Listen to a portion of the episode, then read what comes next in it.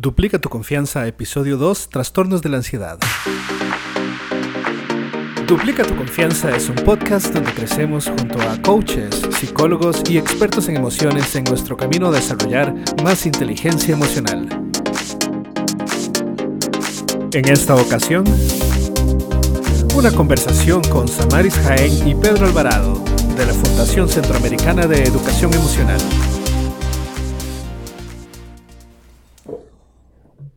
Hola Samaris, ¿cómo estás? Hola Pedro, ¿cómo te va? Muy bien, aquí Pedro Alvarado. Eh, vamos a continuar el tema de lo de sobre la ansiedad, el que iniciamos en la primera en la primera entrega que hicimos. Aquí saboreando un delicioso café. Ajá.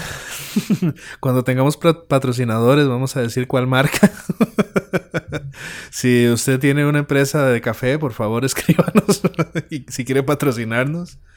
Em, pues yo conozco más de un productor en este país de ah, cafecito. Se nos está armando, Samaris. Este, eh, en esta entrega vamos a hablar sobre los trastornos de ansiedad, exactamente los, los trastornos. Y eh, desde la perspectiva de la, de la psicología, ¿qué es un trastorno, Samaris? A mí lo que me gusta de estas entregas precisamente es poder hacer las cosas como sencillitas. Y cuando hablamos de un trastorno, a nivel de personas, estamos hablando de una alteración o un desequilibrio. Entonces, eh, sencillamente, eh, trastorno es eso, un desequilibrio o una alteración a nivel de nuestro cuerpo, de nuestra mente, de nuestras emociones. Y en el caso específicamente de ansiedad, pues entonces estamos hablando de un desequilibrio o una alteración en cuanto a la sensación usual de tranquilidad, de fluidez, de paz que podemos experimentar. ¿Y cuándo pasa de ser una, una, vamos a ver, una simple intranquilidad, una simple, ¿verdad? Como como algo normal del día a día, una angustia, ¿en qué momento pasa a ser un trastorno? en el momento en que pasa a ser un trastorno, precisamente es cuando te acompaña durante más tiempo de lo que puede ser esa intranquilidad. No sé, se me ocurre, por ejemplo, de que yo puedo venir eh, dispuesta a llegar exactamente a las grabaciones a las 9 de la mañana.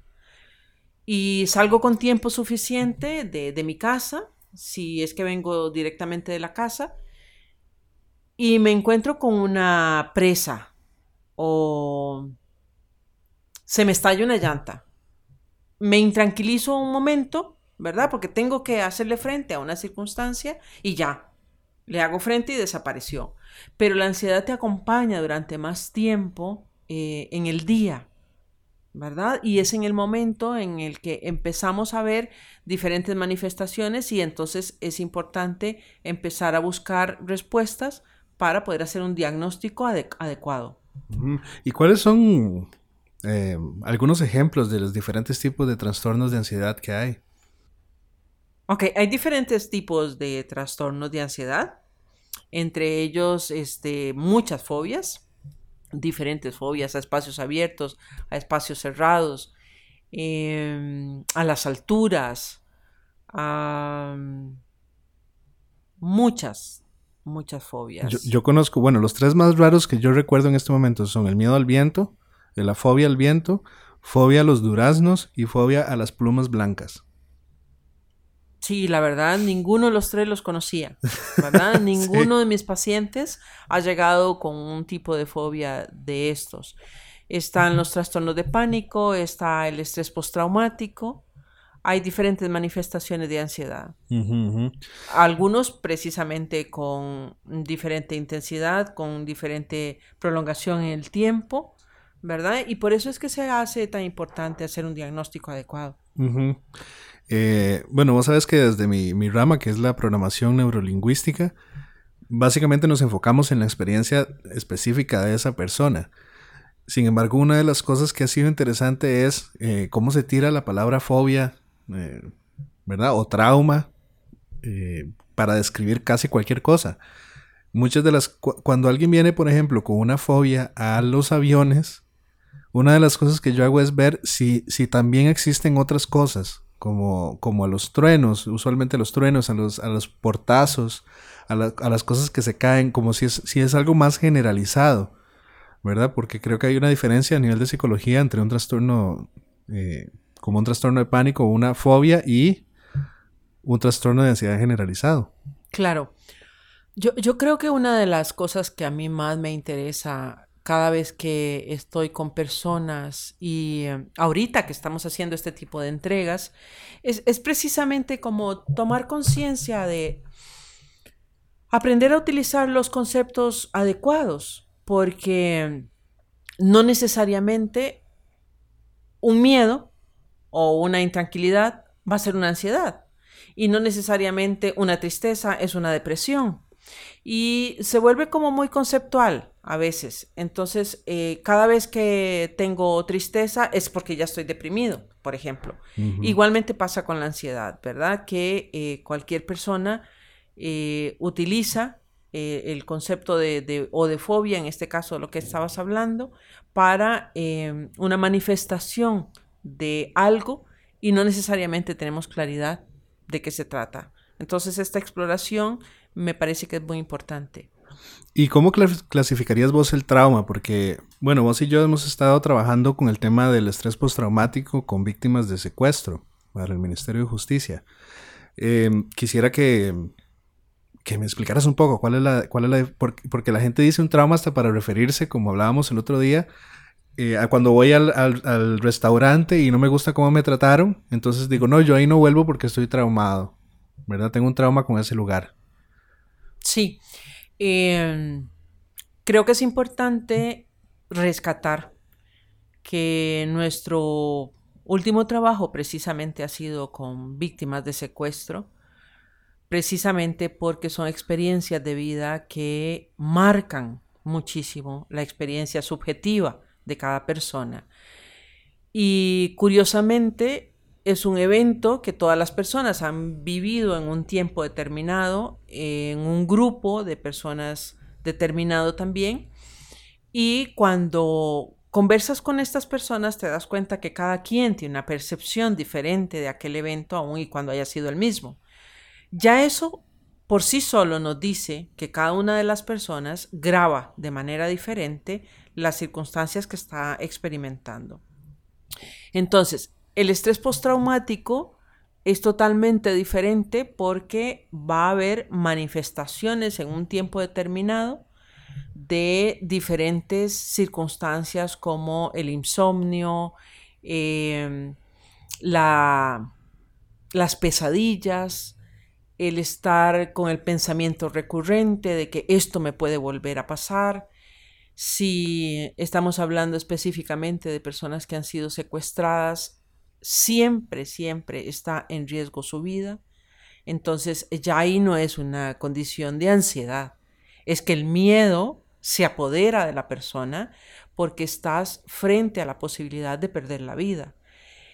Eh, las ideas recurrentes de si esto me vuelve a pasar, entonces pues no tengo futuro, hay, diferentes manifestaciones del estrés postraumático y esto es un trastorno en realidad porque eh, hay, un cambio en la vida de la persona, ¿verdad?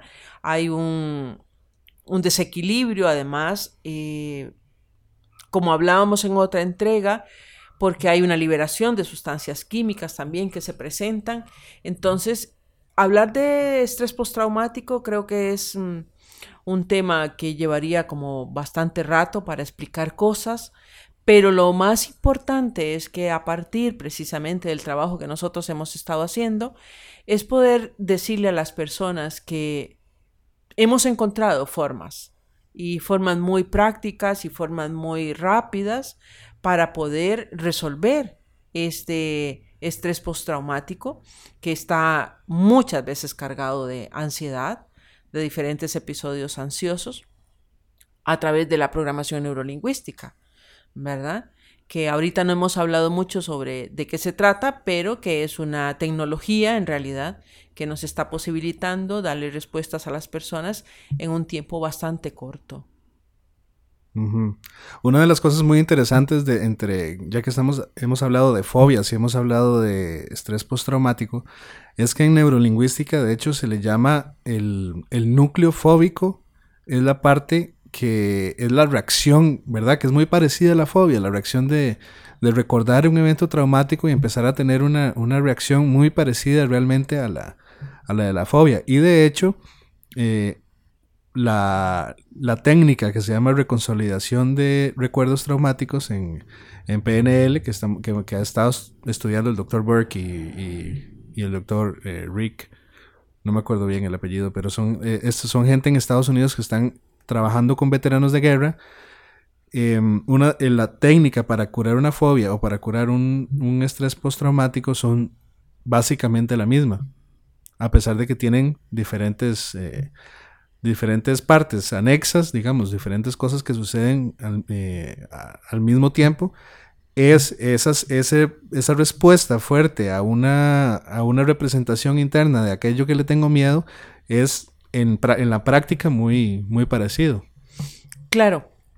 Eh, y aquí se vuelve importante a partir de esto que acabas de mencionar, lo que dijiste anteriormente de cómo el, concepto de, trauma eh, o el concepto de fobia eh, se usa de manera muchas veces indiscriminada también, porque eh, pensé exactamente en el ejemplo que pusiste del restaurante.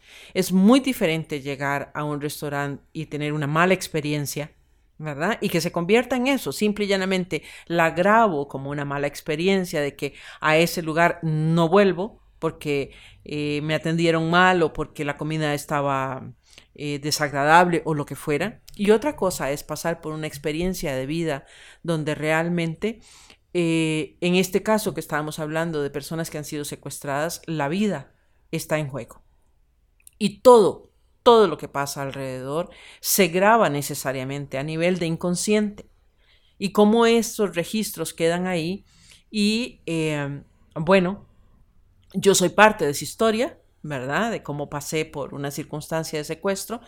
Y, recuerdo en los días, ah, tres, cuatro días, cinco días después, yo no podía oír una sirena, porque en el momento en que oía una sirena, inmediatamente se despertaban todos los sensores de toda la experiencia que había sido registrada. Y eh, esto es la diferencia con respecto a, un trauma. ¿Cuántas cosas quedan grabadas ahí y cuántos de eh, estas grabaciones con cualquier eh, estímulo que tengas alrededor va a desencadenar precisamente una respuesta del cuerpo idéntica, idéntica al momento en el que pasaste por esa experiencia?